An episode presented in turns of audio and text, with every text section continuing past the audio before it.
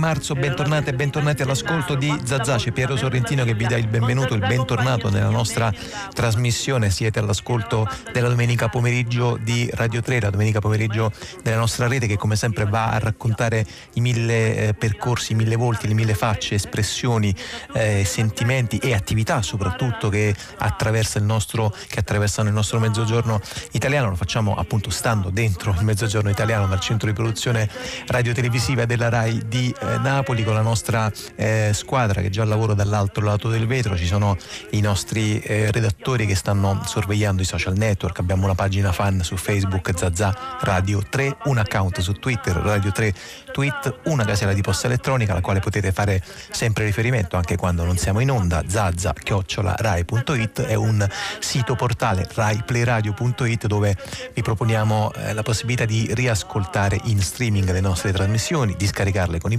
podcast, di trovare, di rintracciare le nostre rubriche, quella dedicata al Mediterraneo, quella dedicata al cinema firmata da Goffredo Fovi, tutte le nostre conversazioni, tutte le nostre interviste, i nostri musicisti e troverete tra un po' anche la nostra eh, prima eh, chiacchierata di questo pomeriggio di questa domenica 3 marzo con eh, Giovanni Laino che mi ha raggiunto qui in studio e si è seduto accanto a me che saluto. Buon pomeriggio. Buon pomeriggio, grazie. Giovanni Laino è uno degli eh, operatori, oltre che fondatore di una ehm, importante, direi forse anche addirittura decisiva associazione, delle molte, moltissime naturalmente associazioni che operano, che lavorano a Napoli. È l'associazione Quartieri Spagnoli, ha, ha un acronimo no? che è AQS, ma insomma anche poi per brevità, che ha appena pubblicato per le edizioni Napoli Monitor un uh, piccolo volume appunto curato da Giovanni Laino che si intitola Quartieri Spagnoli, note da 40 anni di lavoro dell'associazione. Intanto um, Giovanni Laino, diciamo il sottotitolo già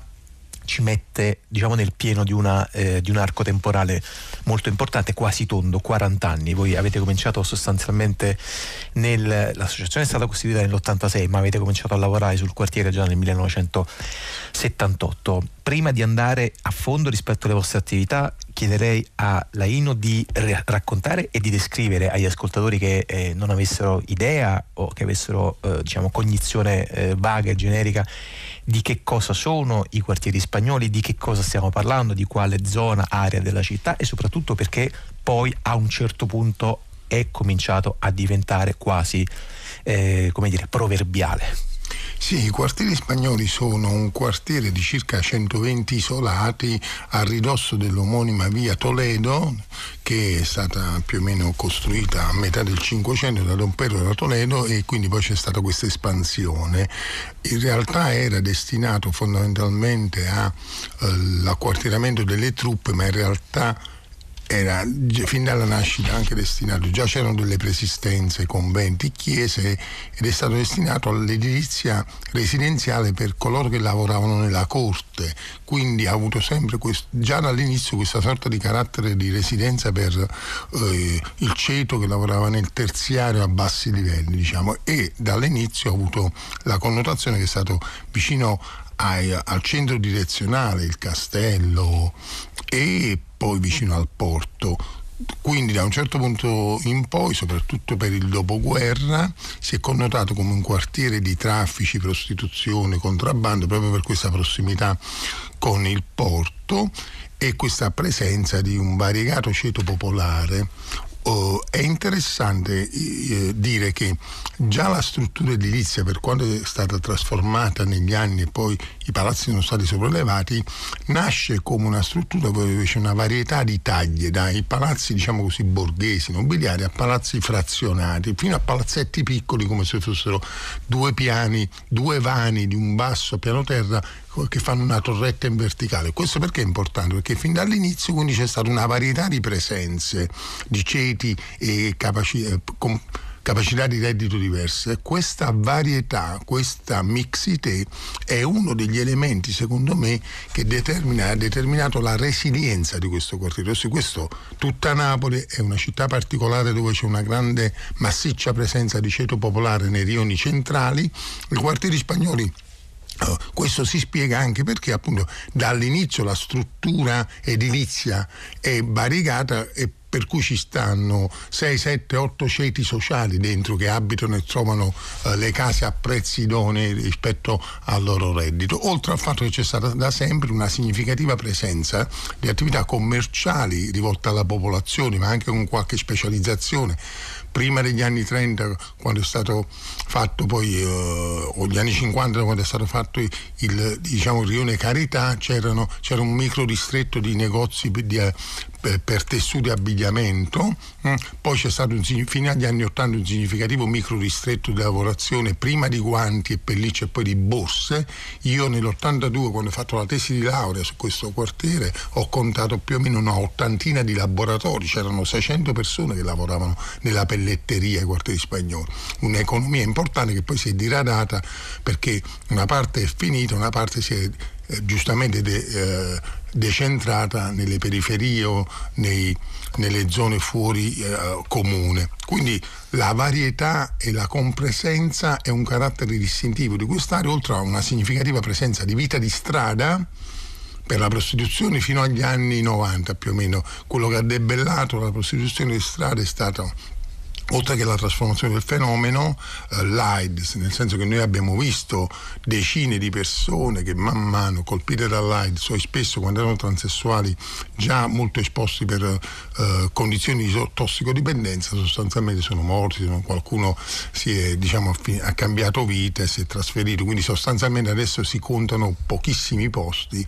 dove qualcuno eh, esercita ancora questo tipo di attività, ma è un dato di memoria. Vico Lungo Gelso era un vicolo strada vetrina di prostituzione, adesso eh, non ci sono neanche più i bassi dedicati alle tombole, ne sono tre o quattro, è sparita anche quel minimo di rete di a, uh, cucine popolari che aprivano la sera tardi e di notte cucinavano e la gente andava e si mangiava pane e polpette al sugo eh? ed erano lavoratori la notte di vario genere, insomma, di varia uh, anche fra il, il, formale e l'informale. Allora, intanto non l'ho detto prima presentandolo, ma un po' si sarà capito già da questa, dall'impostazione che ha dato questa prima risposta Giovanni Laino e anche è docente di tecnica e pianificazione urbanistica all'Università di Napoli eh, Federico II e appunto ci ha già ehm, con grande, con grande dovizia e con grande cura descritto un primo tratto, un primo arco relativo al, um, diciamo, a una fase um, aurorale dell'attività uh, dell'Associazione Quartieri Spagnoli che adesso è stata anche um, raccolta e raccontata in un volume appena pubblicato dalle edizioni Napoli Monitor, appunto curato da Laino e dedicato proprio a quella zona di eh, Napoli. Eh, senta Giovanni Laino, eh, rispetto appunto a questa descrizione che ci stava facendo all'inizio relativa per esempio anche alla eh, diciamo, rete di artigiani, la rete di piccole botteghe che lavoravano e che operavano in quel settore. Ehm, e rispetto ai cambiamenti evidentemente anche profondi che hanno investito quella zona della città, che cosa possiamo cominciare a dire di quello che sta succedendo adesso nella zona dei quartieri spagnoli, perché evidentemente anche quella parte della città è toccata dal um, flusso di eh, turismo che negli ultimi anni eh, ha eh, sopravanzato, ha, ha, ha, colmato anzi molta parte della, del centro della città di Napoli trasformandone profondamente eh, il tessuto e, e, e, operando una serie di, di cambiamenti che forse non, non, stiamo neanche studiando eh, a dovere o lo stiamo facendo forse con una eh, diciamo superficialità che meriterebbe invece maggiore attenzione, maggiore approfondimento e c'è senz'altro una serie di studiosi che lo, che lo sta facendo. Che cosa possiamo dire eh, rispetto eh, a, questo, a, questo, tema da questo punto di sì, vista? Faccio un microscopico esempio sì. dal censimento che ho fatto nell'82 hm, ad oggi nell'82-84 c'erano 23 vinai ai quartieri spagnoli, quelli che a Napoli si chiamano il cantiniere, il signore che vendeva il vino anche sfuso e spesso c'aveva un po' di spazio nella bottega dove gli operai andavano a mangiare una merenda e qui, o qualche volta lui stesso preparava qualcosa. Questi 23 binai sono sostanzialmente spariti, ce ne sono un paio i locali di un paio di questi vinai sono diventati una specie di finti, eh, no, finti, insomma, di botteghe per lo spritz, che c'è stata questa diffusione della, no, dell'uso del, dove anche appunto dei giovani ehm, vanno ed è pure interessante perché è un nuovo tipo di consumo lecito, poi intorno magari qualche volta c'è qualcuno che vende pure qualche altra cosa, ma sostanzialmente perché si tende sempre a fare distretto, diciamo. E però questo, ho detto questo per dire che c'è stata una trasformazione, questi posti a Napoli, i quartieri che io conosco sono emblematici, non sono il luogo dell'immobilità, sono il luogo della costante, profonda trasformazione lenta, dolce, diciamo così, no? Per cui non è che è avvenuto da un giorno all'altro questo grande cambiamento di, per esempio un altro grande cambiamento che connota il paesaggio, a piano terra è la presenza dei migranti e di tutte le attività eh, commerciali dei migranti. Allora, a parte qualche phone center, però la sera ormai, eh, nei, nei, periodi invernali, a parte i ristoranti della parte più bassa, eh, Vico Lungo il Gelso, via Speranzella, quello che dà un po' luce, diciamo senso anche di sicurezza nelle strade è la, l'apertura di un negozio, un mini market una macelleria un altro tipo di attività gestite da migranti come che come in tutte le città è aperta fino a tardi. Io stesso quando faccio tardi e non ho fatto la spesa prima compro uno sfilatino di pane da certi singalesi o indiani che stanno lì fino a mezzanotte. La cosa interessante è che questi qua non vendono Uh, non sono negozi etnici, sono negozi uh, di mini market a basso costo con uh, merce a basso costo.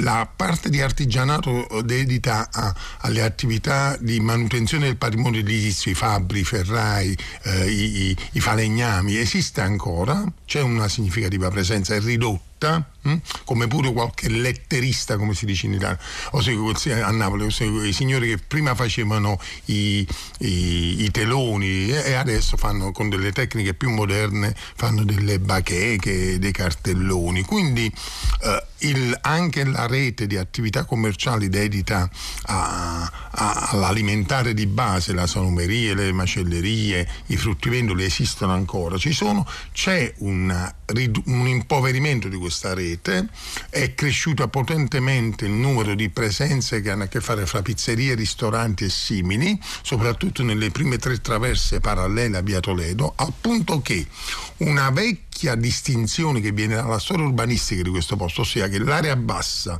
da Toledo fino a Piazzetta Trinità degli Spagnoli a, a, sud e Largo Monte Calvario a nord, quindi quest'area più bassa, gli ultimi quattro iso- file di isolati, è quella che si è un po' più modernizzata e dà un po' l'idea che diede il sindaco dei Magistris nel 2011, ah qua sarebbe bello che diventasse una sorta di Montmartre, no? Ah, diciamo, una, un, diciamo, una declinazione particolarmente diciamo, riduttiva dell'immagine, però è diventato un po' questo, solo che c'è una sorta di frattura, anche se inizia ad esserci qualche locale di ristoro oltre, la parte invece a monte è un po' più segregata e meno colpita dalle presenze del turismo, quelle di strada. Uh, questo si vede anche dalla diffusione degli appartamenti messi per fitto temporaneo, eh, trasformati in B&B le piattaforme che gestiscono questi appartamenti eh, danno presenza di decine di casi, un po' meno intenso rispetto al centro Ippodameo, via Tribunali, Spaccanapoli, quella zona là, però un, è un dato crescente che obiettivamente può porre qualche preoccupazione, soprattutto come è successo in altre città, Barcellona, Parigi e anche altre città italiane, forse il, il, comune potrebbe pensare un po' di governare questo tipo di processo. Senta Giovanni Leino, lei ci stava adesso descrivendo um, la, diciamo, l'apporto anche dei nuclei di, eh, di, immigrati che si sono poi trasferiti all'interno dei quartieri, dei quartieri spagnoli, la nascita di nuove eh, attività soprattutto di ristorazione, appunto bar, pizzerie, e, però è diciamo, evidente che in quella parte della città di Napoli eh, la compresenza, anzi spesso la presenza che si manifesta con grande eh, virulenza delle attività eh, illegali o legate alla criminalità organizzata continua a persistere. In che termini, eh, in che modi? Voi poi naturalmente immagino che con la vostra associazione in 40 e passanni vi siete visti passare sotto gli occhi eh, centinaia di, eh, di, questo tipo di, di storie. Anche qua avete ehm, registrato, riscontrato un cambiamento, una continuità, una, una discontinuità? Sì, eh, non tutto è facile, non tutto è evidente. Noi veniamo a conoscenza di una serie di condizioni vedendo le storie delle persone. Abbiamo conosciuto un nucleo di singalesi che aiutammo 30 anni fa a prendere case, che adesso addirittura, restando pure in una sorta di povertà, ha comprato la loro piccola casa. Nel senso che ai quartieri spagnoli, se cammini bene, trovi Abbiamo, io ho contato 132 bassi abitati da migranti, che non sono la maggioranza perché la maggioranza sono 340 bassi abitati da napoletani, senza contare quelli interni ai palazzi. Però se alzi la testa, conosci un po' il quartiere, ormai c'è gente che ha fatto featuring up, sì, migranti che hanno iniziato a affittare qualche casetta ai piani intermedi o eh, in qualche soffitta e in qualche caso è riuscito a comprare? Quindi questo cambia il panorama. Rispetto alla questione dell'irregolarità, qua c'entra tutte le vicissitudini che in tutta Napoli, nei borghi popolari, i gruppi criminali fanno registrare, nel senso che eh, c'erano gruppi studiati in letteratura, Gabriella Gribauri ha fatto degli articoli interessanti su alcune famiglie criminali dei quartieri spagnoli come pure altri, c'è stato un significativo avvicendamento. Ogni tanto poi capita che un, uh, degli anziani finiscono il periodo di galera, dopo 15 anni escono. C'è la lotta fra generazioni, sostanzialmente c'è una sorta di frantumazione, come eh, credo in diversi casi del centro urbano a Napoli, le, le organizzazioni criminali. Da questo punto di vista io devo dire una mia impressione, non scientifica però sentita eh, ho preso anche dei dati al Ministero sul numero di eh, persone sottoposte a misure cautelari tipo arresti domiciliari, obblighi di firma, no? E ovviamente una caratteristica di Napoli, diversa da altre città, che noi abbiamo nel centro urbano un numero pari di persone diciamo sottoposte alla carcerazione esterna al carcere, hm?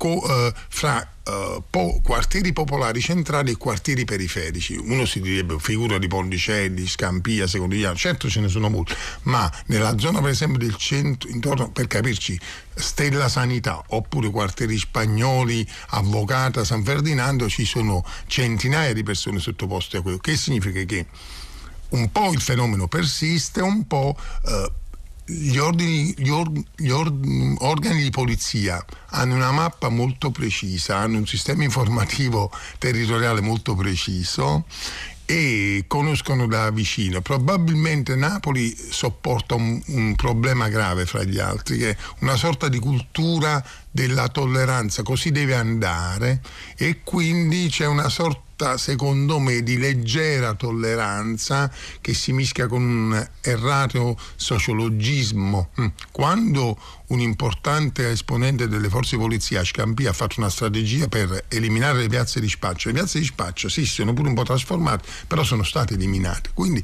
io ho la sensazione che gli organi di polizia hanno una sorta di logica di off limits area, per cui diceva, in certi quartieri poi non può che essere così. Questa cosa è sbagliata perché Uh, quelli che pagano maggiormente il prezzo sono i ceti popolari che non sono veramente immischiati in queste reti criminali che però sopportano sia il fatto di essere famiglie povere sia uh, la, diciamo così, le prepotenze di essere criminali. a quel tipo di gruppi di, di, di, attività criminali. Senta Giovanni Laino, 30 secondi se ce la facciamo prima di salutarla. Se, eh, a proposito del volume che vi stiamo, che stiamo presentando agli ascoltatori, cioè eh, dedicato alla nascita eh, delle, eh, dell'Associazione Quartieri Spagnoli, nascita e attività dell'Associazione Quartieri Spagnoli che è appena stato pubblicato dall'edizione Napoli Monitor, ci descrive anche due testi che sono contenuti eh, nel, eh, nel, libro, uno dei quali è un eh, diciamo semi-inedito di Fabrizio sì. Ramondino. Sì, Fabrizio Ramondino è stata una carissima amica nostra, ci venne a trovare negli anni Ottanta e ci fece un dono a Natale del 1986, scrisse questo articolo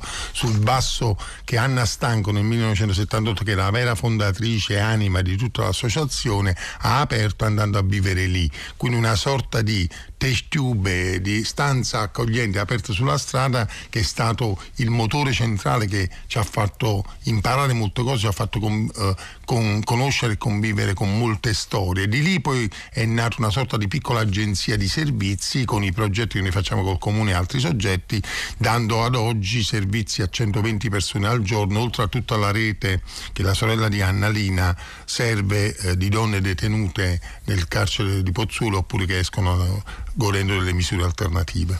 Allora, grazie, grazie a Giovanni Laino per essere grazie a voi, con veramente. noi per averci presentato questa pubblicazione che eh, gli ascoltatori interessati eventualmente possono eh, rintracciare andando per esempio intanto sul sito della, eh, del sito appunto rivista Napoli Monitor e andando a, a, a ricercare il libro sul, sul, portale e potendolo anche poi ordinare oltre che trovando una serie di ehm, elenchi di librerie che vendono, che vendono le pubblicazioni di eh, Napoli Monitor, eh, ve lo ricordo il titolo è Quartieri Spagnoli, note da guardare 40 anni di lavoro dell'Associazione Quartieri Spagnoli che eh, ci porta in questa parte del nostro pomeriggio a, a fare la conoscenza di un eh, rapper, un rapper che si chiama eh, Falz, è un um, rapper molto contestato nel suo paese perché ha mm, scritto, ha, ha, cantato appunto una canzone rap sulla falsariga eh, di un pezzo molto noto di Childish Gambino che è This is America, eh, soltanto mettendoci dentro una componente di, di, di rabbia oltre che di ironia eh, intorno appunto ai problemi che caratterizzano il suo paese di origine, cioè appunto la, la Nigeria. Pensate che appunto è stato anche un pezzo addirittura eh, censurato dalla Nigerian Broadcasting Commission con l'accusa di addirittura indecenza e volgarità. E invece noi sulla nostra radio e rete libera. Ce lo sentiamo, questo è False, this is Nigeria. Extremely poor and the medical facilities are poor. We operate a predatory neo-colonial capitalist system which is founded on fraud and exploitation and therefore you are bound to have corruption institutionalized. Many criminal cases are settled in police stations. I bet it can.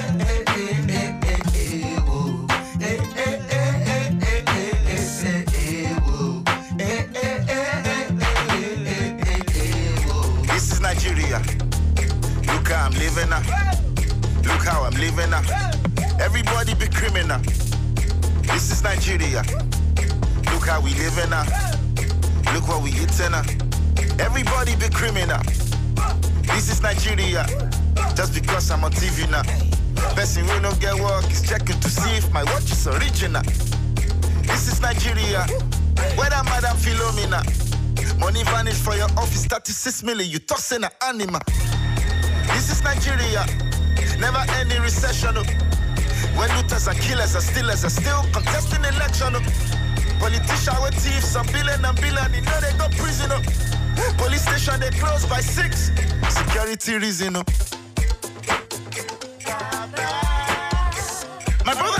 Sisters, I want you to put your hands up right now because your miracle is coming this week.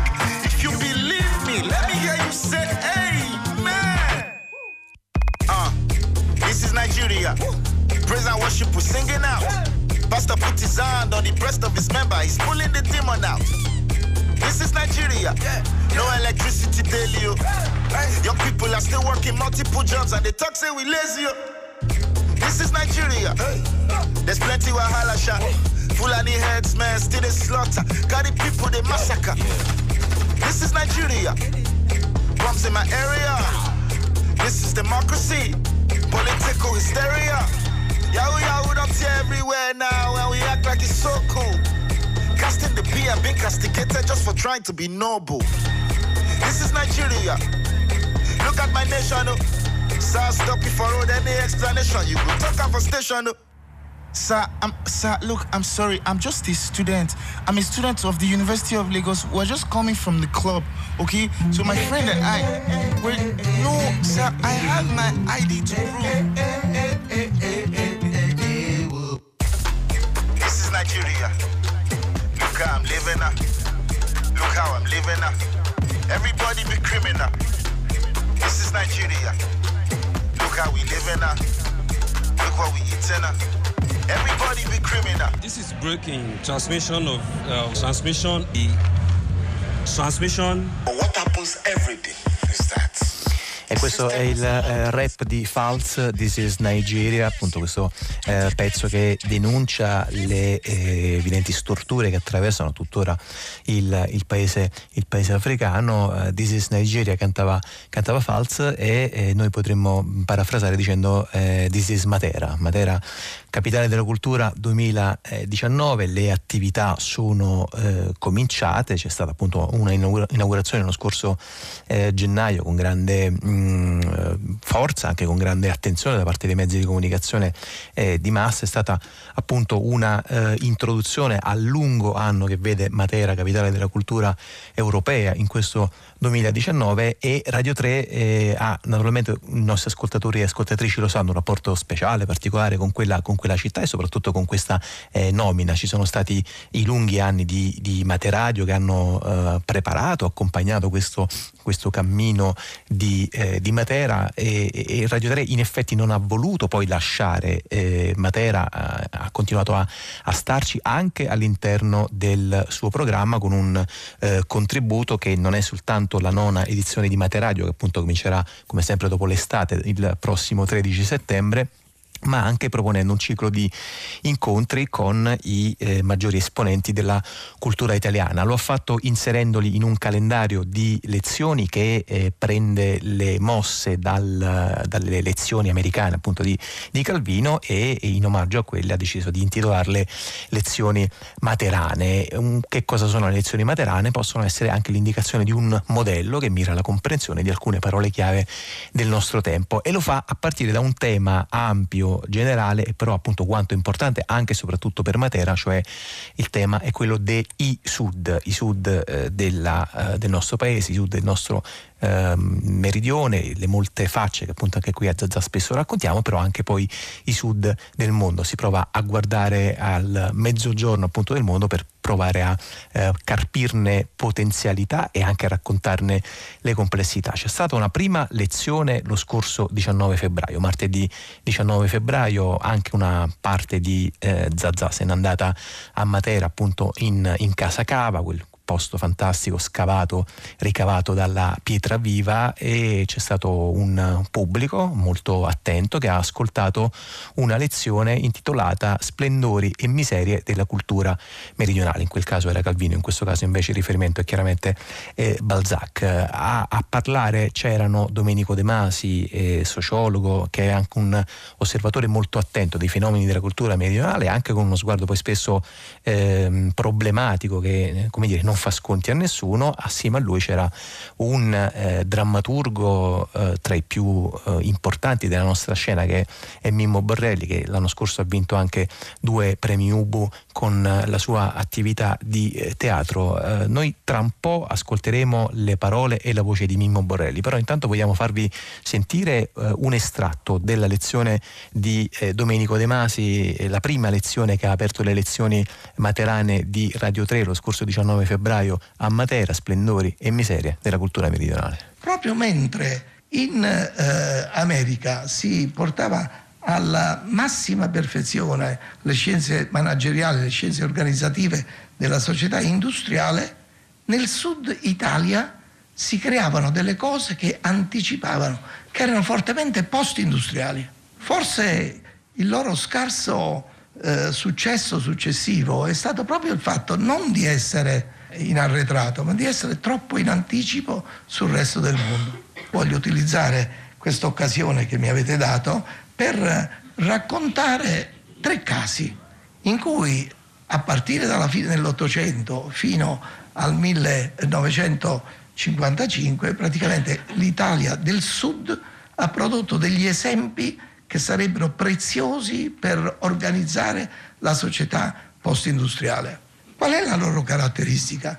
Prima di tutti, che si affidano non alla creatività individuale, anche se c'è un punto forte nel gruppo, ma si affidano soprattutto alla creatività di gruppo. Sono le prime eh, dimostrazioni dell'importanza di gruppi creativi organizzati per essere gruppi creativi non ce ne sono stati prima, certo le botteghe artigianali, le costruzioni delle cattedrali, ma non erano intenzionali sotto questo aspetto.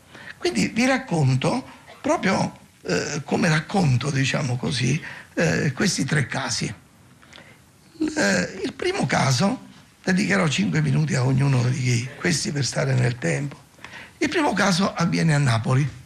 Eh, siamo al, nel 1870 e arriva a Napoli un signore dalla Pomeramia, da Stettino in, eh, in uh, Germania. Il padre è proprietario di uno zuccherificio molto ricco e che si dedica molto anche al mecenatismo. È molto amico dei grandi, dei grandi musicisti, tant'è vero, è amico di Felix Mendelssohn soprattutto, tant'è vero che il figlio si chiama Anton Felix, perché ha avuto come padrino appunto il grande musicista. Questo giovane è, è, un biologo, ha conosciuto in Inghilterra Darwin, è fortemente innamorato della sua disciplina, ma ha bisogno di una zona di mare perché le, gli studi biologici che fa richiedono una grossa presenza, una grossa disponibilità di flora e di fauna marina. E quindi decide che la città giusta è Napoli. Ma badate perché Napoli e non per esempio Messina dove va all'inizio? Perché lui ha bisogno di soldi e il padre gli ha detto da buon tedesco guarda io i soldi ce l'ho ma non te li do perché ognuno si deve fare da sé. E lui pensa come faccio a finanziare un grande istituto di biologia? Per finanziarlo ho bisogno di qualcuno che mi dia dei soldi. E allora aveva avuto l'idea di mettere dei pesci in modo da essere visti, cioè l'idea dell'acquario. È il primo creatore di acquari al mondo. Dice, allora non c'era televisione, non c'era cinema, dice, se io creo un grande acquario, per visitare questo acquario si paga. Con i soldi con cui si paga eh, per entrare nell'acquario si eh, eh, finanzia la ricerca scientifica. Quindi non chiede soldi allo Stato come farebbe la mia università a Roma, decide di eh, auto, autofinanziarsi e l'acquario eh, riuscirà a, praticamente a coprire più dell'80% delle spese complessive di questo enorme laboratorio che ancora oggi se andate a Napoli potete vedere nel lungomare, questo palazzo enorme. Arriva a Napoli con un grande architetto, Hildebrand, più grande architetto tedesco dell'epoca, con un grande pittore, von Mares, grande pittore tedesco, perché sua, il suo laboratorio deve essere bellissimo. Non si può fare ricerca biologica se non in una struttura bellissima. E Hildebrand costruisce questo luogo meraviglioso, eh, lo affresca, lo affresca von Mares e comincia lui a selezionare giovani brillantissimi fino ad arrivare a 800, pensate un laboratorio di 800 biologi, chimici, fisici, dai quali escono 19 premi Nobel. 19 premi Nobel, non so se è chiaro. Crick e Watson, eh, gli scopritori della struttura del DNA, si sono conosciuti a Napoli. Per anni la biologia ha parlato napoletano io stesso ho conosciuto sia Crick che Watson, i quali l'italiano capiscono poco, ma il napoletano lo capiscono, eh, lo capiscono a, a, abbastanza eh, bene. Dirà il nipote Pietro Dorn, non era una fabbrica come oggi sono tutte le istituzioni accademiche, cioè organizzate come catene di montaggio, piuttosto era una fucina, perché la scienza vi cresceva da sola, o meglio che altrove. Sentite, come crescono i fiori in una serra ben curata. Questo era il modo con cui venivano eh, curati questi giovani. Quando arrivava un giovane da tutta Europa, perché aveva vinto la borsa di studio, erano tutte borse di studio, lui li chiamava i tavoli, perché il giovane arrivava e trovava un tavolo con il microscopio eh, pronto per, per lui, riceveva la chiave dell'istituto perché da quel momento poteva entrare e uscire quando voleva, non c'erano assolutamente. C'era un solo impegno obbligatorio ed era il mercoledì alle ore 17, perché al, il mercoledì alle ore 17 c'era un concerto di musica da camera. Era l'unica cosa obbligatoria per tutti, perché secondo Anton Dorn, senza la bellezza della musica, gli scienziati non possono avere ispirazioni. Tenete conto che a sua, a sua volta, quando morì, lasciò l'obbligo che gli suonassero al suo funerale il eh, quartetto in do di eh, Beethoven. E così eh, arrivano queste grandi scoperte. Tenete conto che resta tuttora uno degli istituti internazionali più accreditati per lo studio della biologia, della fisiologia, della biochimica, della zoologia, della chimica fisiologica, dell'embriologia, della neurologia, della storia e filosofia delle scienze biologiche, della batteriologia, della, della oceanografia, della botanica marina e dell'ecologia.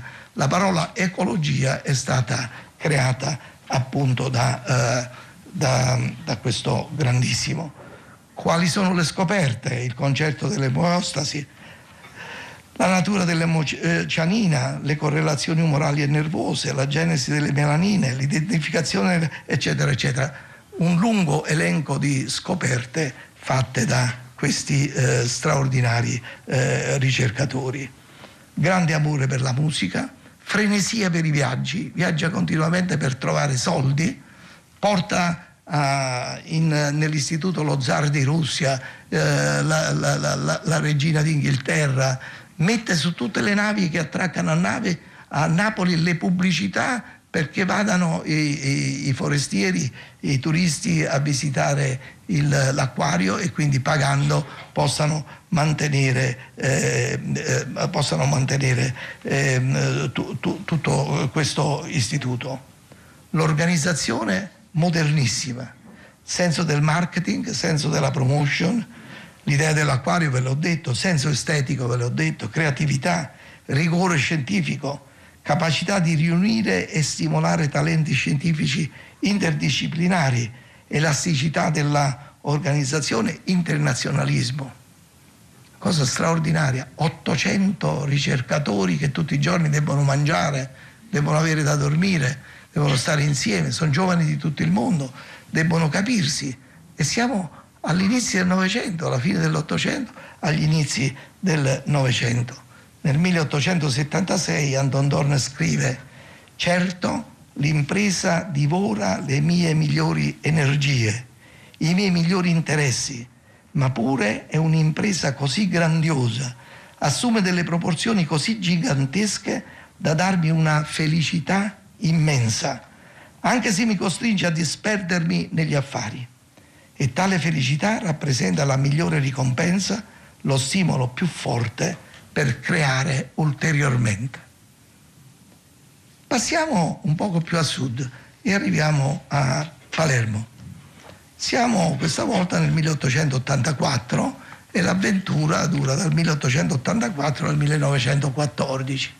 Pochi sanno che in questo periodo 1884-1914, Palermo è stata la capitale mondiale della matematica.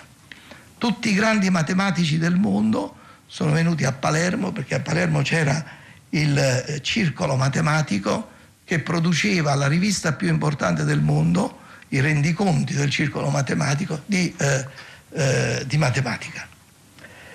La cosa nasce stranamente nel 1875 perché si tiene un grande convegno, congresso nazionale della Società Italiana per il Progresso delle Scienze. Sentite come il giornale dell'epoca racconta questo congresso. Scienziati, deputati, giornalisti se la spassano in balli, in pranzi, in teatri, in escursioni e gite di sollazzo a Bagheria e a Solunto, a Cefalù e a Segesta, a Taormina e a Catania, dove furono dappertutto cortesemente ricevuti, splendidamente trattati, egregiamente serviti, largamente confortati con squisite vivande, con stupendi liquori, con delicati rinfreschi. Eh, il giovanissimo Giambattista Guccia ne resta scandalizzato, però tra tutti questi scienziati c'è un grande, il più grande matematico italiano, Luigi Cremona, e lui fa amicizia con Cremona e decide di andare a, sco- a, a studiare matematica a Roma e decide anche un'altra cosa, che la matematica è la migliore scienza da sviluppare nel sud Italia, perché non richiede altra, eh, altra somma eh, iniziale che la carta e eh, il lapis. Con la carta e la matita si può fare matematica, per cui non occorrono grandi investimenti e anche il Sud lo può fare. E così eh, crea eh, questo famoso circolo. Gucci è un personaggio interessantissimo, scontroso, molto siciliano sotto questo mm, punto di vista, litigò con tutti, con l'università, con gli altri matematici, eccetera, tranne con i grandi matematici del mondo e con i professori di matematica eh, siciliana.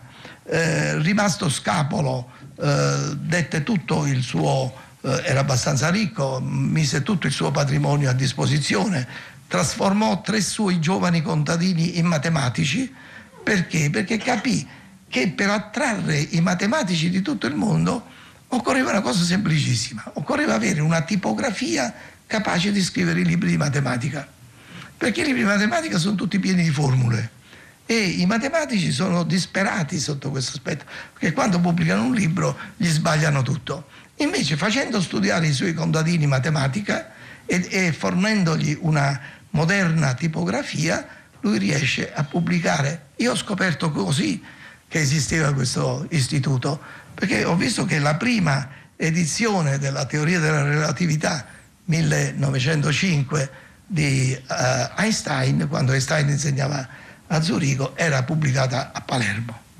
E questa era la voce di Domenico De Masi eh, che vi abbiamo proposto dall'incontro inaugurale delle lezioni materane di Radio 3 dedicate ai eh, Sud che appunto hanno preso via eh, lo scorso martedì a, a Matera eh, nella Casa Cava in una lezione eh, con Domenico De Masi e con Mimmo Borrelli che intanto ci sta ascoltando al telefono e che saluto. Ciao Mimmo, benvenuto. Salve a tutti, ciao Piero. Voglio soltanto ricordare che eh, quello che avete sentito appunto è soltanto un estratto della eh, lunga lezione, del lungo incontro di eh, Domenico De Masi e di Mimmo Borrelli che potete recuperare scaricandolo in podcast. Basta andare sulla nostra eh, homepage, sul portale di eh, Radio 3, raiplayradio.it Radio 3, all'interno del quale c'è appunto una sezione eh, degli speciali di Radio 3 dove potete scaricare i podcast di questa appunto prima lezione intitolata intitolata Splendori e miserie della cultura meridionale con Domenico De Masi e con eh, Mimmo Borrelli che in quella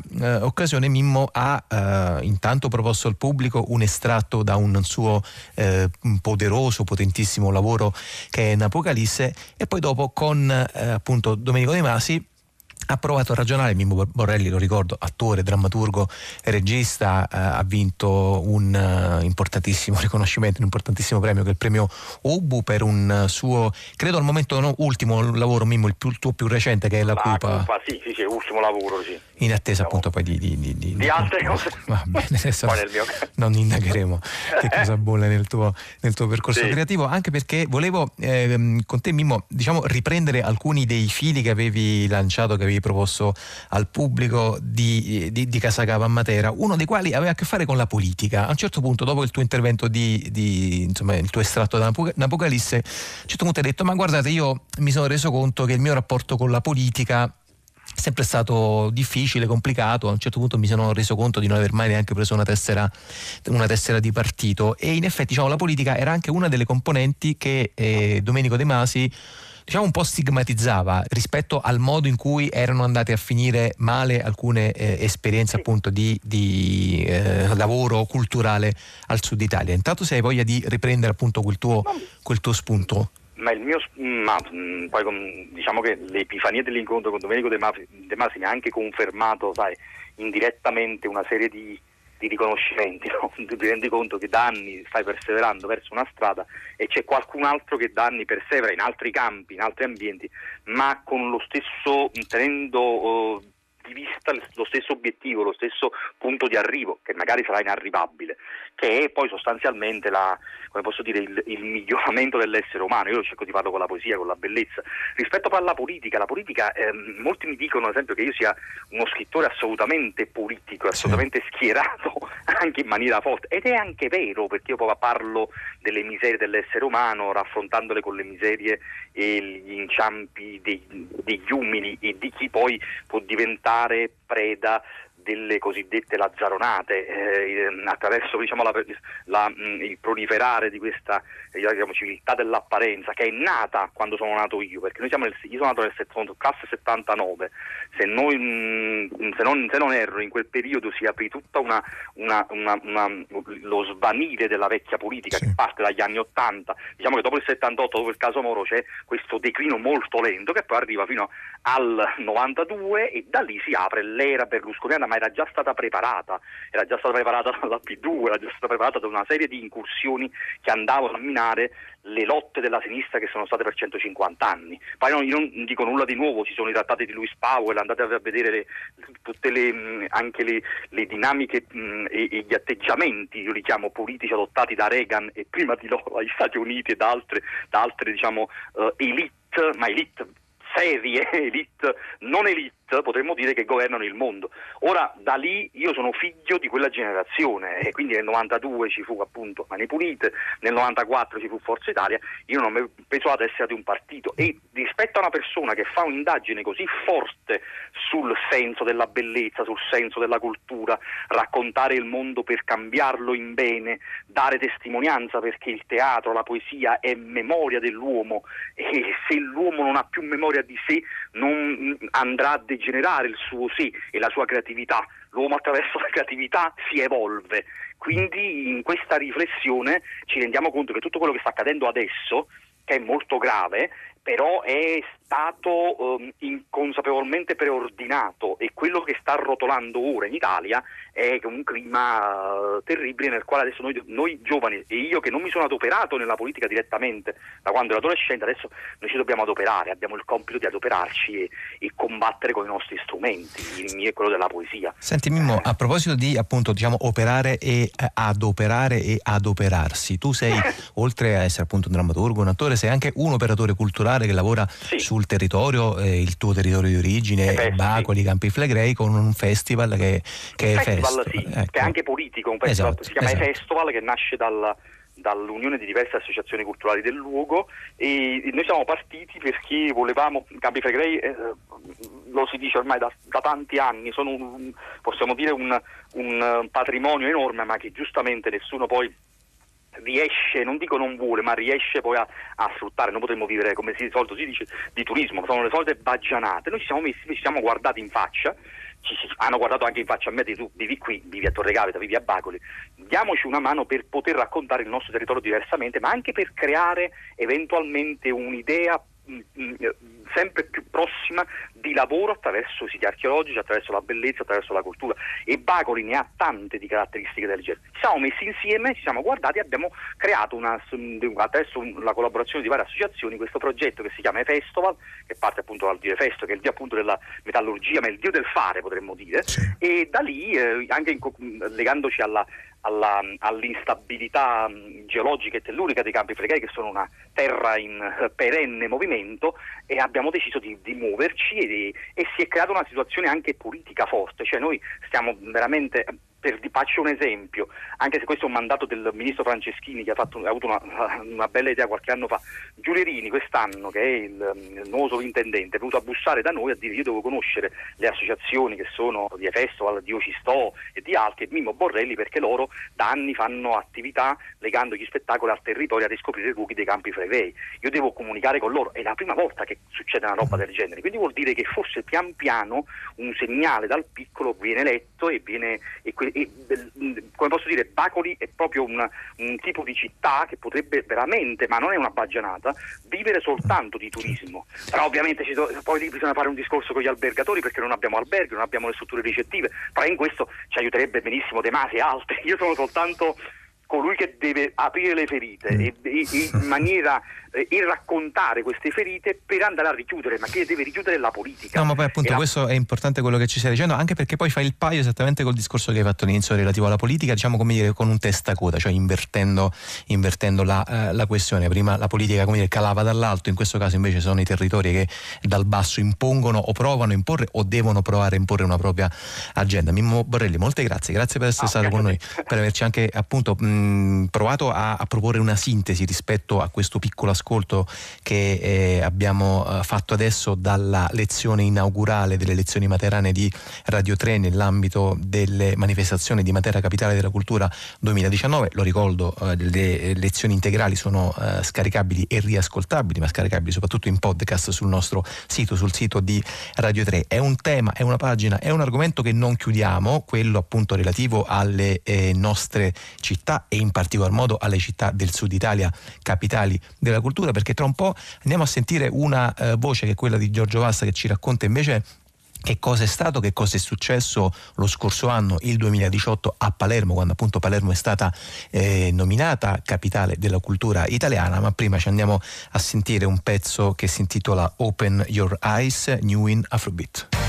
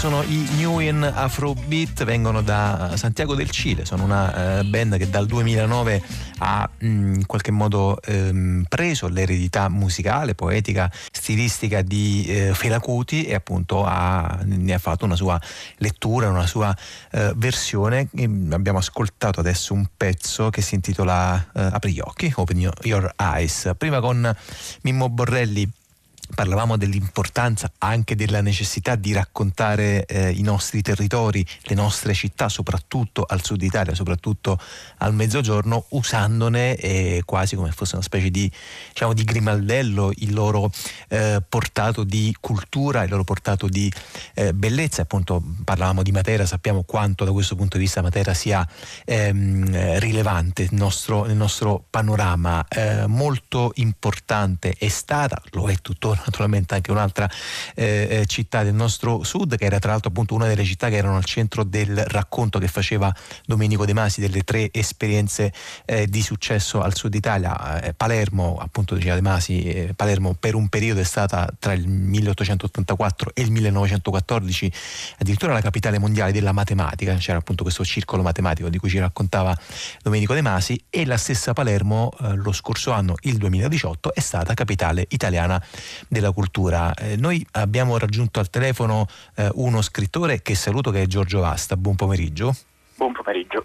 con il quale, eh, essendo Giorgio Vasta eh, palermitano e oltre che appunto addetto ai lavori, operatore culturale, scrittore, attentissimo, osservatore di quello che succede, ma in realtà poi non soltanto osservatore, anche eh, appunto propositore di eh, cultura sul territorio italiano, vogliamo con lui provare anche a tracciare un bilancio di quello che eh, è successo a Palermo lo scorso anno, appunto la, la nomina di Palermo nel 2018 come capitale italiana della cultura, perché poi uno dei problemi eh, quando mh, si danno vita a attività di questo tipo, quando si eh, proseguono eh, appunto nomine eh, come quella appunto di Matera capitale europea della cultura 2019 e Palermo capitale italiana della cultura 2018 è in realtà chiedersi che cosa succede dopo, che cosa verrà dopo, perché stiamo facendo un bel calendario molto ricco, Matera è al centro della, eh, della nostra attenzione e però poi che cosa, che cosa succederà dopo. Proviamo a vedere intanto che cosa è successo con Palermo. Intanto eh, Giorgio Vasta, se riesce a tracciare diciamo un bilancio o una descrizione, ancorché naturalmente eh, generale e, e al netto di tutte le semplificazioni, di quello che è successo a Palermo eh, nello scorso 2018 con, sue, con il suo calendario di attività. Sì, quello che è accaduto a Palermo nell'arco del- dello scorso anno è una, dire, una moltiplicazione della proposta culturale. Eh, Palermo è stata capitale italiana della cultura, è stata la sede della Biennale d'arte contemporanea Manifesta 12, che è una biennale itinerante, ha avuto il suo- la sua inaugurazione lo scorso giugno ed è andata avanti fino a ottobre. Eh, questo ha comportato una Preliminarmente una serie di processi, eh, quelli dei quali ho maggiore cognizione sono quelli che riguardano Manifesta, che eh, si è insediata a Palermo quasi due anni prima eh, rispetto a quando poi si è tenuta la Biennale, ehm, portando avanti una decifrazione direi lodevole della città stessa arrivando da paesi diversi, i curatori di Manifesta hanno eh, avvertito la necessità di domandarsi eh, dove si trovavano, come è fatta una città con eh, dire, la, la, le stratificazioni che caratterizzano Palermo. E poi appunto c'è stata una notevole quantità di incontri, proposte, mostre Ora, riuscire a comprendere che cosa accade eh, nel tessuto di una comunità nel momento in cui, eh, trascorsi alcuni mesi, le manifestazioni che si sono tenute si sono diciamo, esaurite, è decisamente complicato e credo eh, imponga di eh, una lettura eh, necessariamente complessa, perché ci sono eh, alcuni dati concreti, infrastrutturali. Viene costruito qualcosa e quel qualcosa che viene costruito rimane disponibile all'interno della città.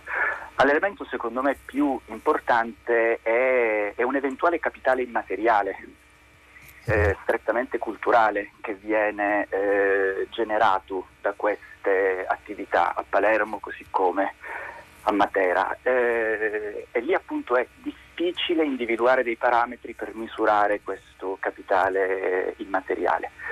Eh, la mia sensazione eh, è che progetti eh, con le caratteristiche, per esempio, di Manifesto o di Palermo Capitale Italiana della Cultura, siano progetti che riescono a mh, dialogare con una parte eh, della, della città, con eh, le medie borghesie con eh, non semplicemente quelle locali, anche quelle nazionali se non internazionali.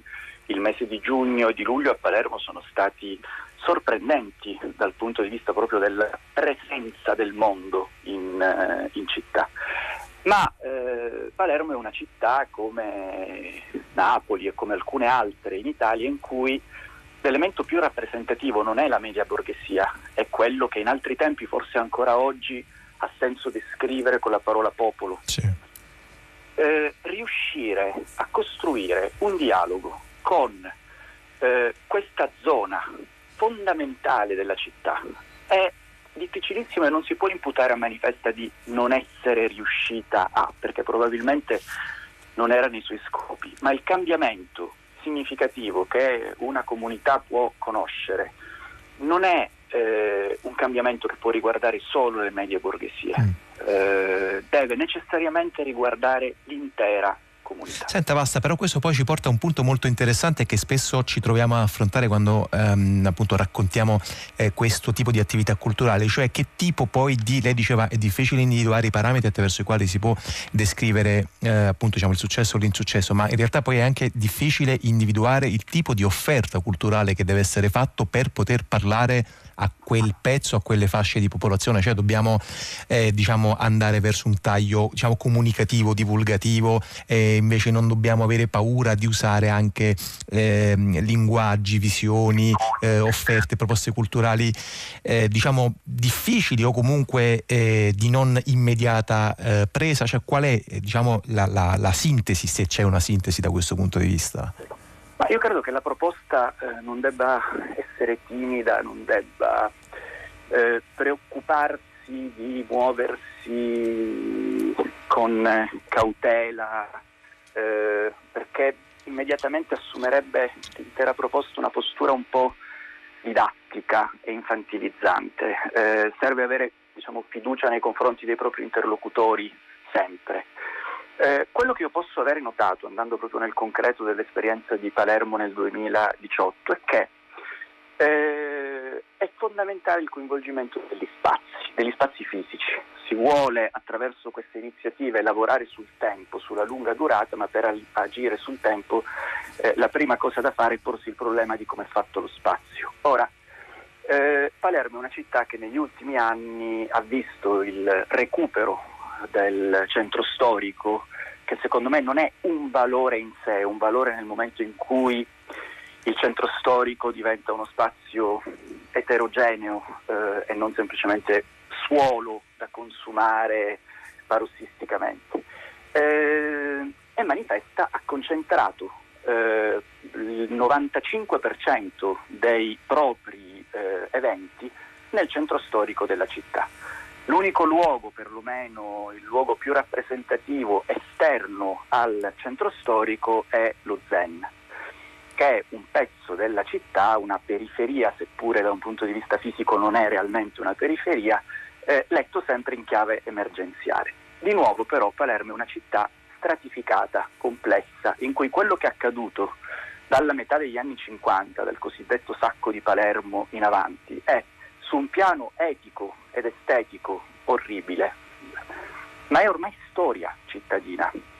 Eh, tagliare fuori dallo sguardo e quindi dal coinvolgimento in un discorso culturale eh, pezzi enormi di città per il semplice fatto di non essere il centro storico, di essere palazzoni degli anni 70, dal mio punto di vista costituisce un limite, perché quelle sono parti della città che devono essere certo. storicizzate, assunte, raccontate, fatte esistere, eh, proprio per fare in modo che quello che è la, stata la loro origine, eh, come dicevo prima, ignobile, legata a un'esperienza illegale e criminale abbia invece uno sviluppo di altro genere, diversamente continueranno a essere una specie di peccato originale. Eh, eh sì, no, non, non che, non, che, che, non, viene mai lavato, in effetti, diciamo, non viene esatto. mai pulito dalla... No, ma questo è importante, interessante, Giorgio Vassa, grazie per essere stato con noi, anche perché mi pare che si leghi piuttosto bene, eh, anche se in parte, anche se con le dovute diciamo, ehm, prese di, di, di, distanza, un discorso che va affrontato con le molle, ma si lega molto bene anche proprio al tema di, di Matera, appunto ce lo eh, ricordiamo, eh, diciamo, intanto il discorso relativo agli spazi urbani, spazi non solo, ci stava dicendo Giorgio Vasta, e poi appunto il nostro passato recente, il passato recente della città di Matera, la, la città vergogna d'Italia, in effetti diciamo, bisogna provare a tenere dentro anche quel discorso, anche quegli sguardi e soprattutto anche quella eh, popolazione. è un discorso che continueremo a fare anche perché appunto Matera continuerà per tutto il 2019 il suo calendario e le sue attività di capitale della cultura qui a Zazà. Intanto noi ce ne andiamo all'ascolto del nuovo disco eh, degli Epo, questo è eh, Enea, eh, dal quale adesso sentiamo la traccia intitolata A prima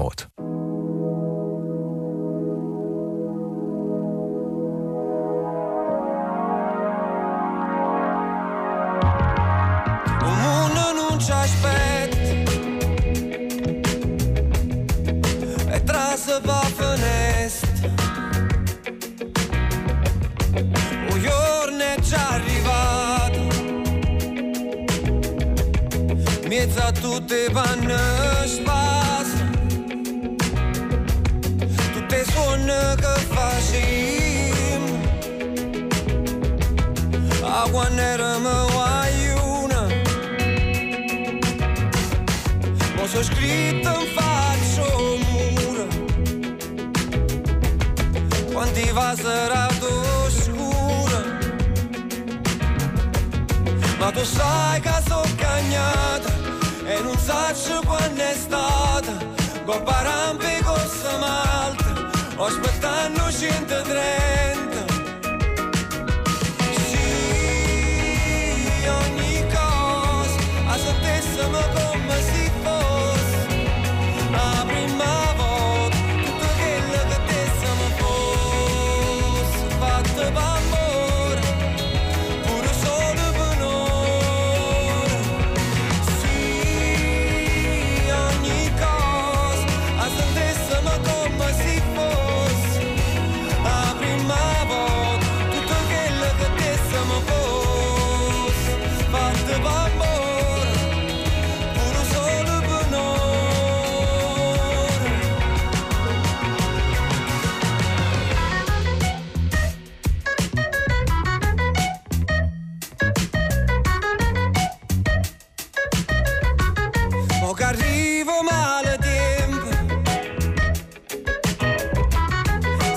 già cagnato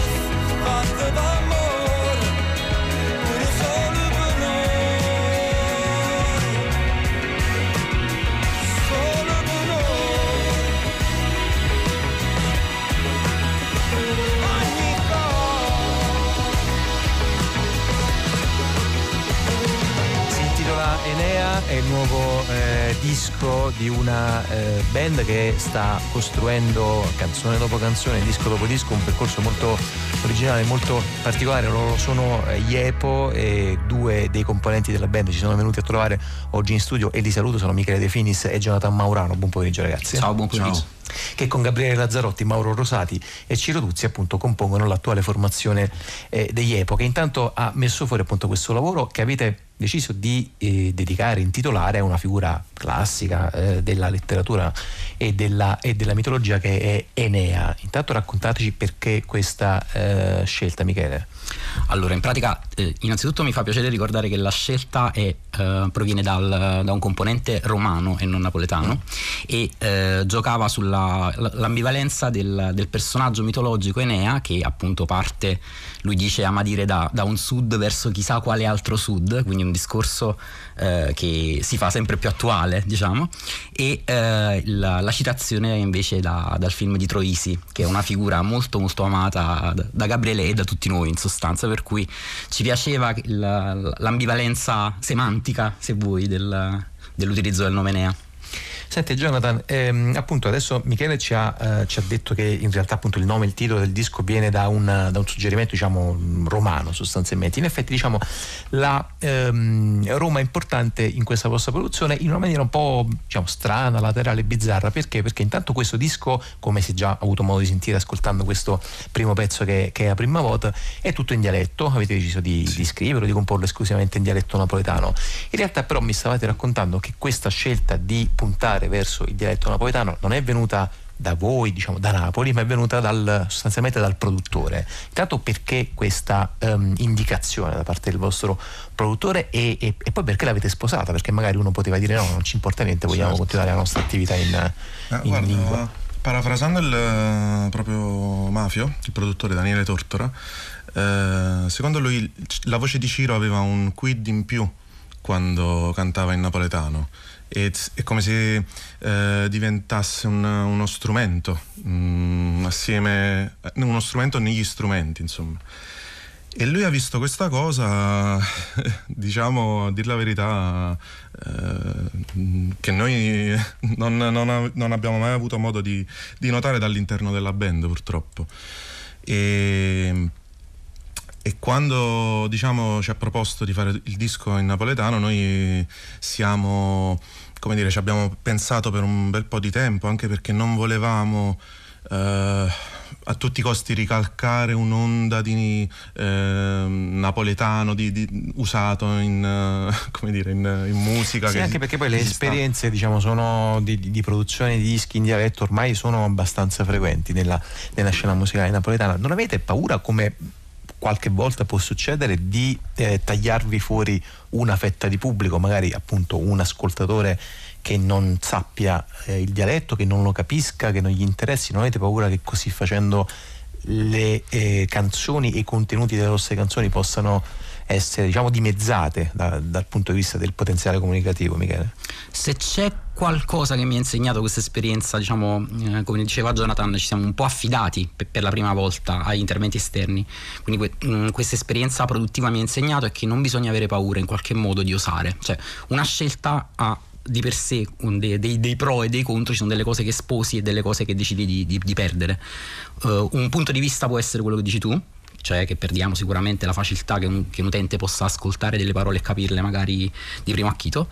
Eh, un'altra invece possibilità è pensare che questo disco è, è una, un'ambiziosa proposta eh, pensata eh, di- per rivalutare il, il dialetto a modo nostro se- e diciamo con un sound che noi pensiamo internazionale o che comunque sentiamo nostro, cioè per la prima volta siamo stati un po' più liberi a, a riproporre, ci, ci sento le influenze di tutta la band e eh, credo appunto che come diceva Jonathan la voce di Ciro suoni maggiormente come uno strumento, quindi non è necessariamente importante per me capire immediatamente cosa un verso sta dicendo, ma cosa quel verso sta evocando nella sua musicalità.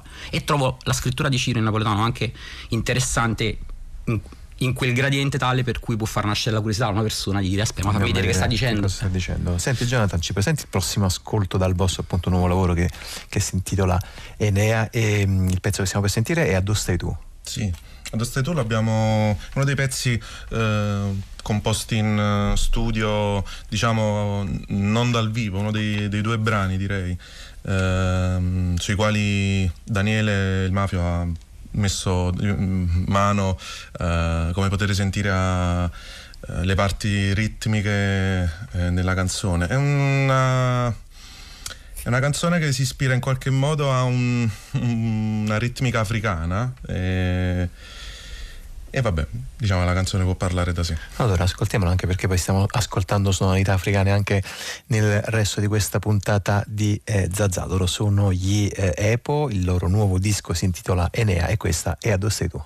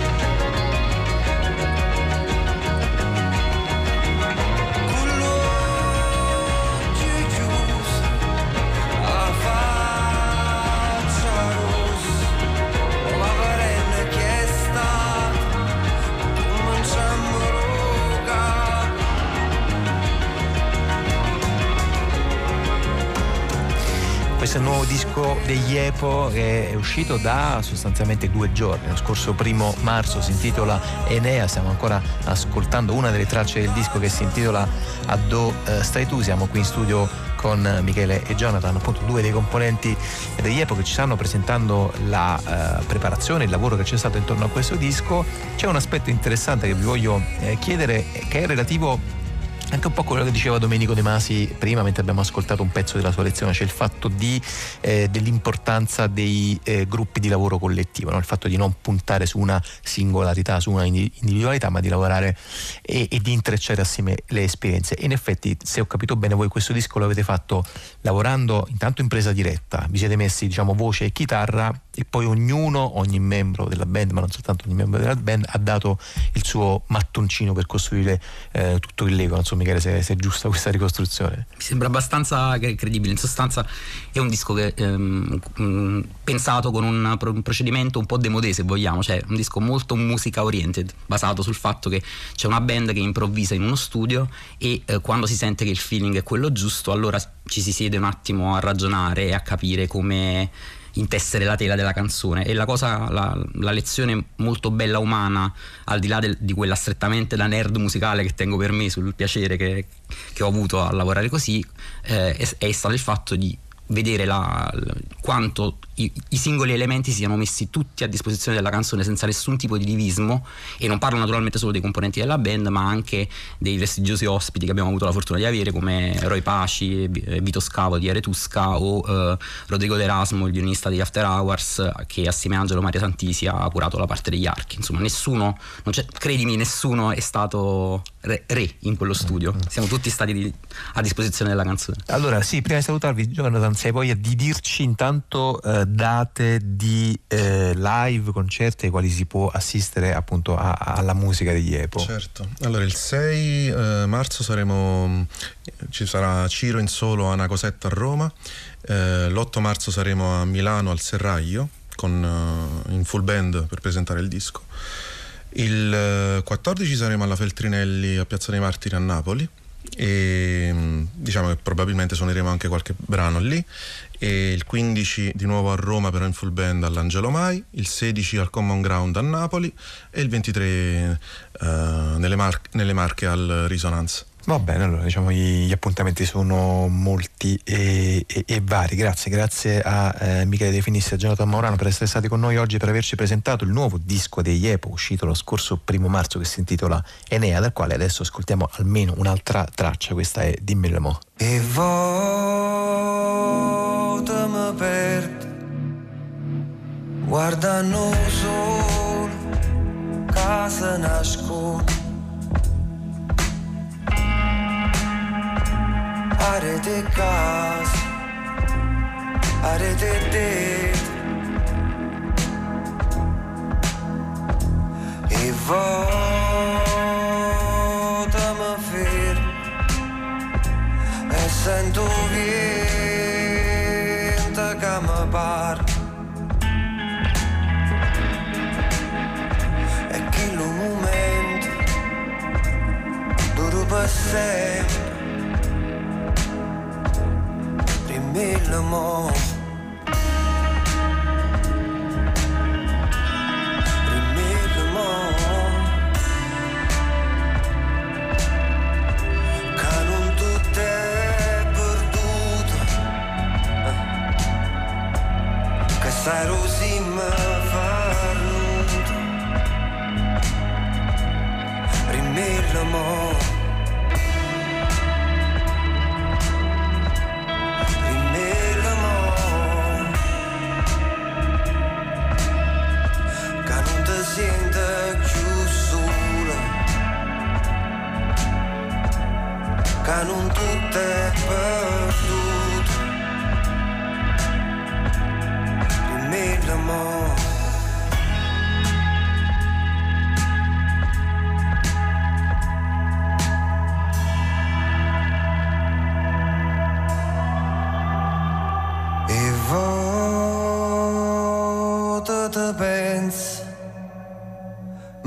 Ma stai aspettando fuori a scuola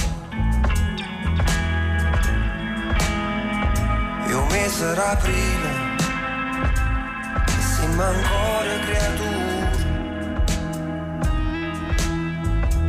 E volta mi perdo Guardando solo Casa nasconde La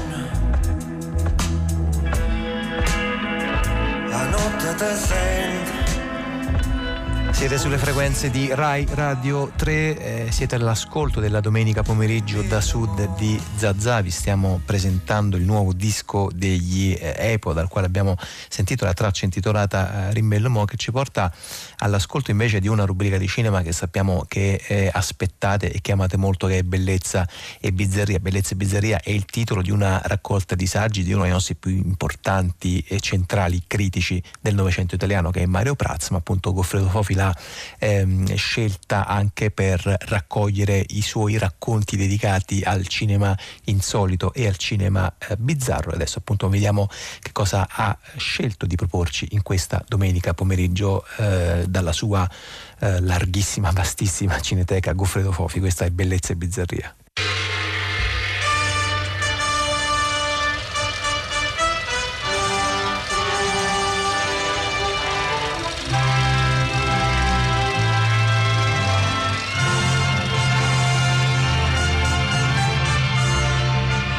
La tragedia del Silver Queen di John Farrow.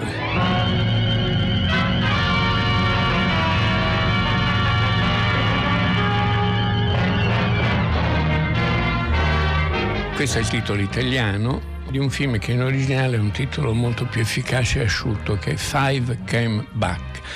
Tornarono in cinque. Già c'è un'idea di suspense in questo, perché gli altri che fine hanno fatto, agli altri cui si allude, quelli che sono rimasti. E in effetti è un film molto singolare del 1939, il cui tema è i sopravvissuti. I sopravvissuti a un disastro.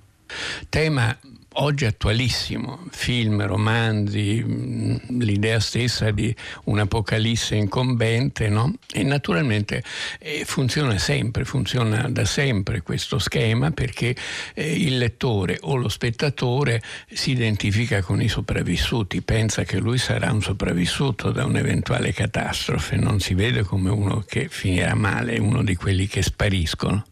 In questo caso Five Came Back ha una sua originalità originalità, un piccolo film, produzione RKO, quattro soldi, girato chiaramente con minimo dispendio di denaro anche per le scenografie, quasi tutto un ambiente di giungla, quindi quattro alberi e basta. Un film breve perché era fatto per i doppi programmi in America negli anni 30, 40, 50 c'erano i doppi programmi, molte sale popolari facevano due film per volta, non uno, e quindi i film non potevano durare più di un'ora e venti, un'ora e 30, un'ora, all'ora e mezzo ci arrivavano difficilmente. Ecco, ci arrivavano solo i supercolossi, i film importanti che potevano essere presentati da soli, diciamo.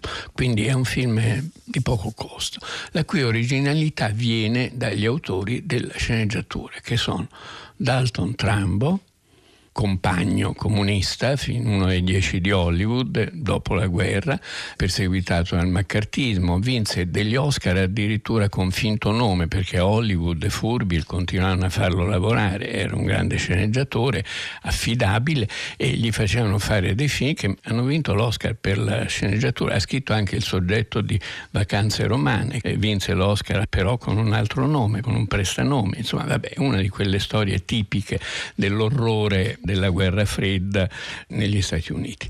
Ma l'altro sceneggiatore è ancora più significativo perché è Nathaniel West, che è uno dei miei scrittori preferiti in assoluto. Credo che i due grandi scrittori americani degli anni 30 insieme a Hemingway, Faulkner e, Steinbeck eh, siano stati James G autore di libri splendidi e grande critico cinematografico, amico di Chaplin, un personaggio delizioso, e Nathaniel West che su un fronte diverso, eh, era d'origine irlandese, cattoliche, ha scritto la sceneggiatura forse di uno dei più bei film della storia del cinema, La morte corre sul fiume di Charles Lawton, The Night of the Hunter, che è un capolavoro assoluto su cui forse torneremo all'interno di questa trasmissione, ha scritto La regina d'Africa, ha scritto film straordinari come sceneggiatore, ma era soprattutto scrittore e critico cinematografico per campare.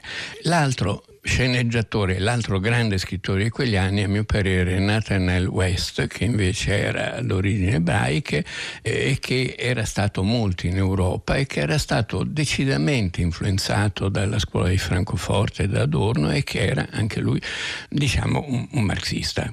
Credo che sia stato anche amico di Bertolt Brecht e insomma, ha avuto anche lui i suoi guai, però è morto anche molto presto. Nathaniel West ha scritto almeno due capolavori.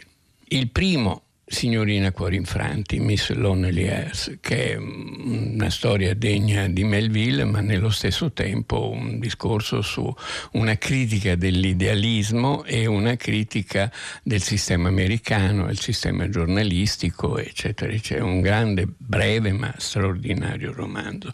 E l'altro che si chiama Il giorno della locusta, molto più famoso perché ne hanno fatto un film, eccetera, eccetera, ma che era un racconto su Hollywood, perché lui a Hollywood Hollywood per campare ha fatto lo sceneggiatore, ma non lo sceneggiatore per la Metro Goldwyn Mayer, per la Warner Bros., no, per la RKO, per la Republic, le due case di produzione minori, assolutamente minori. Attention please. Flight number 9, the Silver Queen. Los Angeles to Panama via Tepic, Mexico. Leaving in five minutes.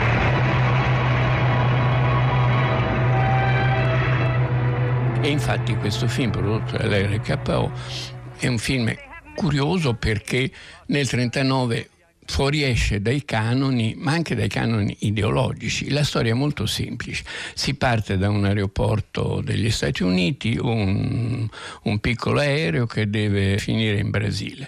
Fa scalo in Guatemala, l'unica scena un po' costosa è quella dello scalo in Guatemala, chissà dove l'hanno girata, ma forse in qualche spiaggia californiana senza allontanarsi troppo.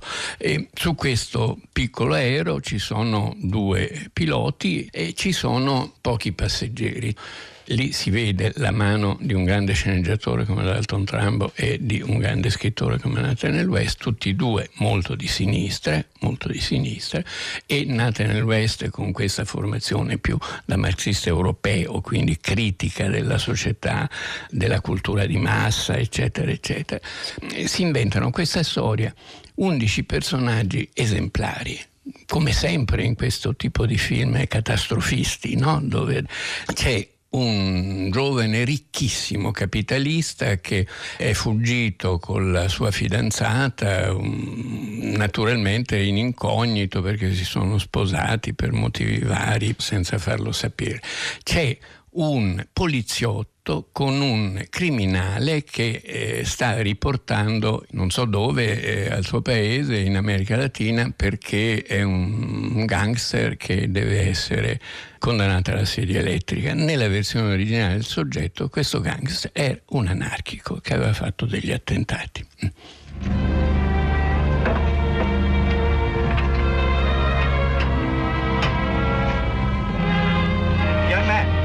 How many minutes before we start?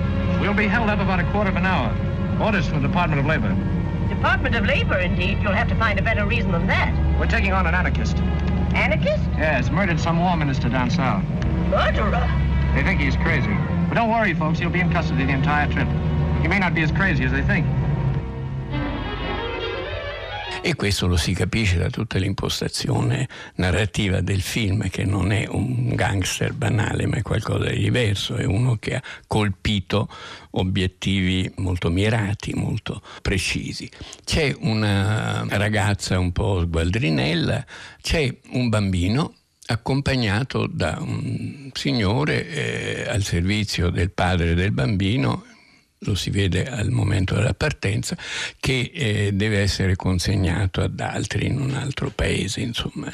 Questo bambino diventa anche un elemento abbastanza significativo, anche se senza smancerie, non è che lo si racconta molto, è uno dei, degli undici. E due vecchi, due vecchi che sono uno scienziato famoso con sua moglie, due persone anziane molto sagge, tutti e due.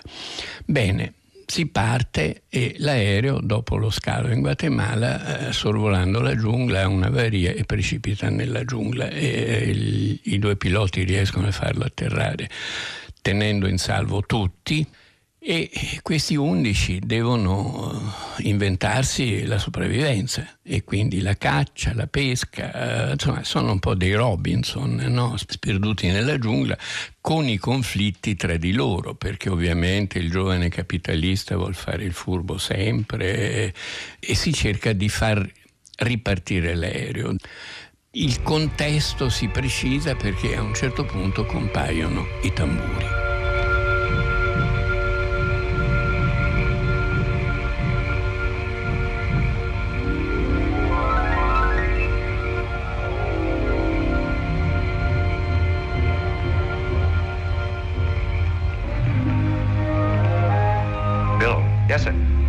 To be an alarmist, but I think you ought to keep special watch tonight. Why? I'm pretty confident I heard the sound of drums. Where? Over there. At intervals. Maybe I'm mistaken, man. Whether you were or not, we'd better keep it to ourselves. And double the watch.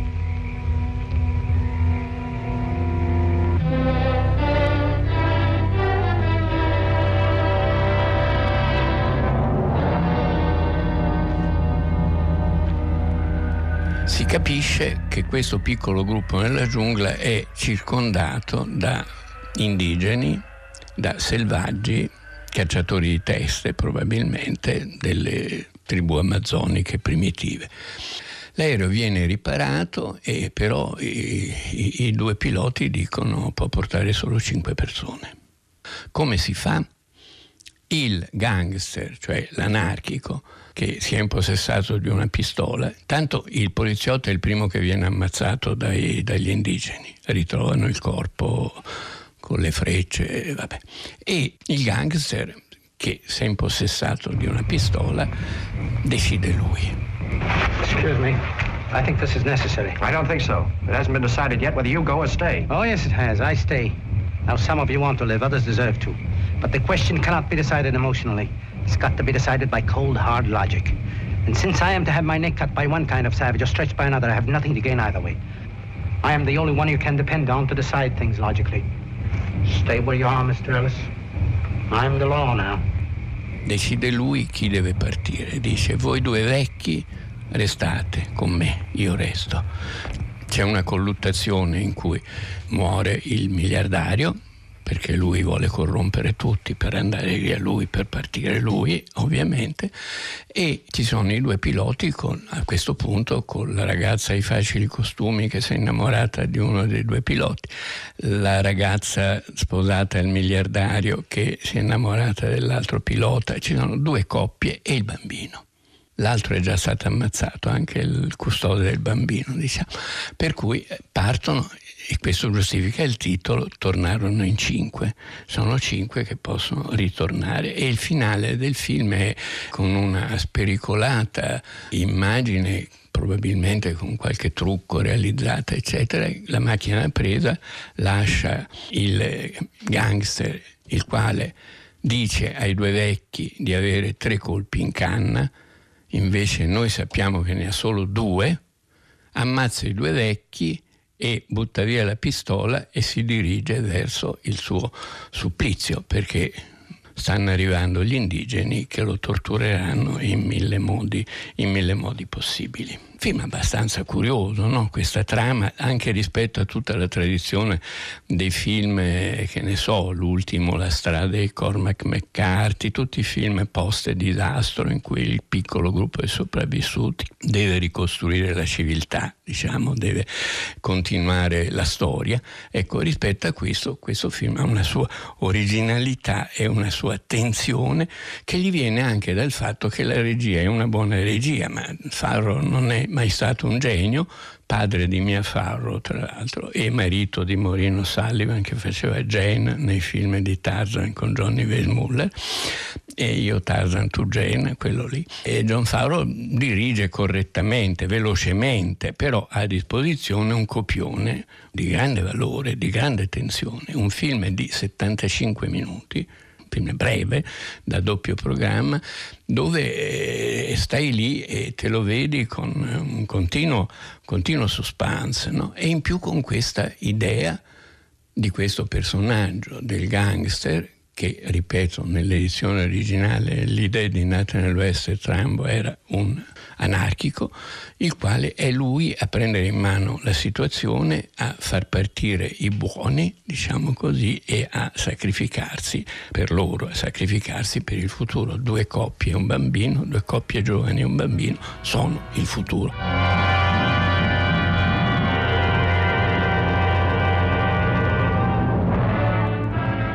Nell'ultima scena, appunto, la macchina presa si alza da ciò che resta del piccolo accampamento e dall'anarchico che va incontro al suo supplizio. La macchina presa si alza e vediamo l'aereo che sta svettando e volando verso il ritorno alla civiltà. e questo era il racconto di Goffredo Fofi relativo al eh, film di eh, John Farrow, La tragedia del Silver Queen, eh, la rubrica è bellezza e bizzarria, se avete voglia di riascoltarvi questa narrazione di eh, cinema di Goffredo Fofi, se ne avete sentito soltanto una parte, se volete riascoltarla integralmente, niente paura, basta andare sul nostro sito, sul nostro portale raiplayradio.it, c'è una sezione sulla sinistra all'interno della quale vi proponiamo tutte le nostre rubriche, appunto basta andare a cercare lì, trovate facilmente anche quella relativa a eh, bellezza e bizzarria, la domenica pomeriggio eh, di Zazà continua e continua continua con l'ascolto di un eh, pezzo afrobeat, questo è un, mm, una cover, una featuring in realtà anzi di Fela Kuti che è Colonial Mentality, loro sono i Kokoroko Afrobeat Collective.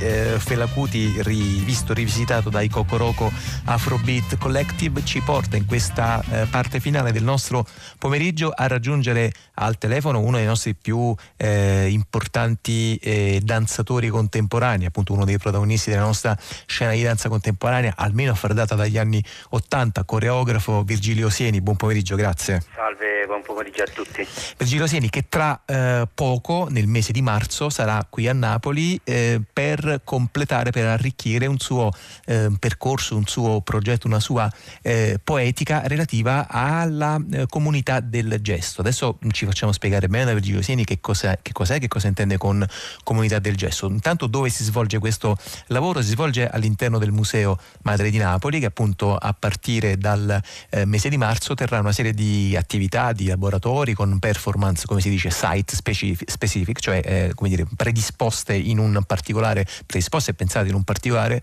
luogo all'interno appunto del Museo di Arte Contemporanea di eh, Napoli. Intanto Virgilio Sieni, che cos'è questo appunto Atlante del gesto che lei eh, porterà a Napoli e in che modo si lega appunto con questo suo eh, lavoro relativo legato alla cosiddetta eh, comunità del gesto?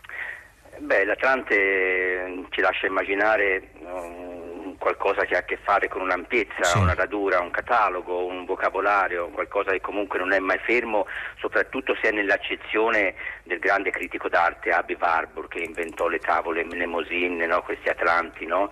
delle figure che trasmigrano nelle epoche e quindi si raggrumano in qualcosa di simbolicamente forte. Quindi Atlante del gesto per me ha a che fare veramente con il patrimonio eh, gestuale di tutti gli individui, di tutte le persone che abitano nel mondo, un patrimonio che ovviamente ha necessità per forza di cose di ripensare e di memorizzare bene tutti i momenti salienti del passato, dell'antichità, ma è anche un momento saliente per quanto riguarda eh, tutto l'aspetto della condivisione e, dell'in- e dell'inclusione. Un Atlante dunque che si evolve solo se esiste una dimensione di contatto, di tattilità e di ovviamente di incontro e di dialogo. Quindi in questo contesto l'Atlante sviluppa un'idea che da molto tempo chiamo comunità del gesto, cioè dire persone di tu- ehm, tutte le provenienze, di tutte le età, l'unico enorme virtuosismo che gli viene richiesto oggi è la disponibilità di tempo, quindi non c'è nessuna esclusione da un punto di vista di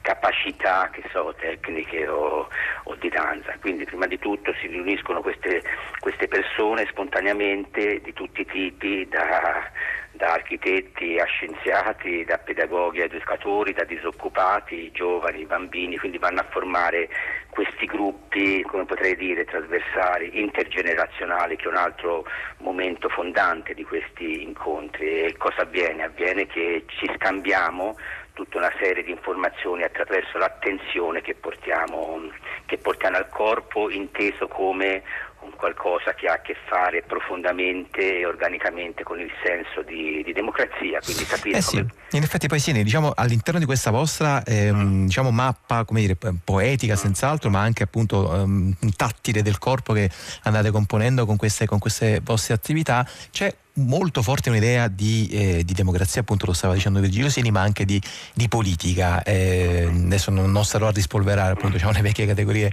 però sempre quanto mai attuali in realtà poi di, di biopolitica. Però eh, appunto quanto è importante continuare a tenere presente questo, questo aspetto proprio, proprio oggi e proprio qui.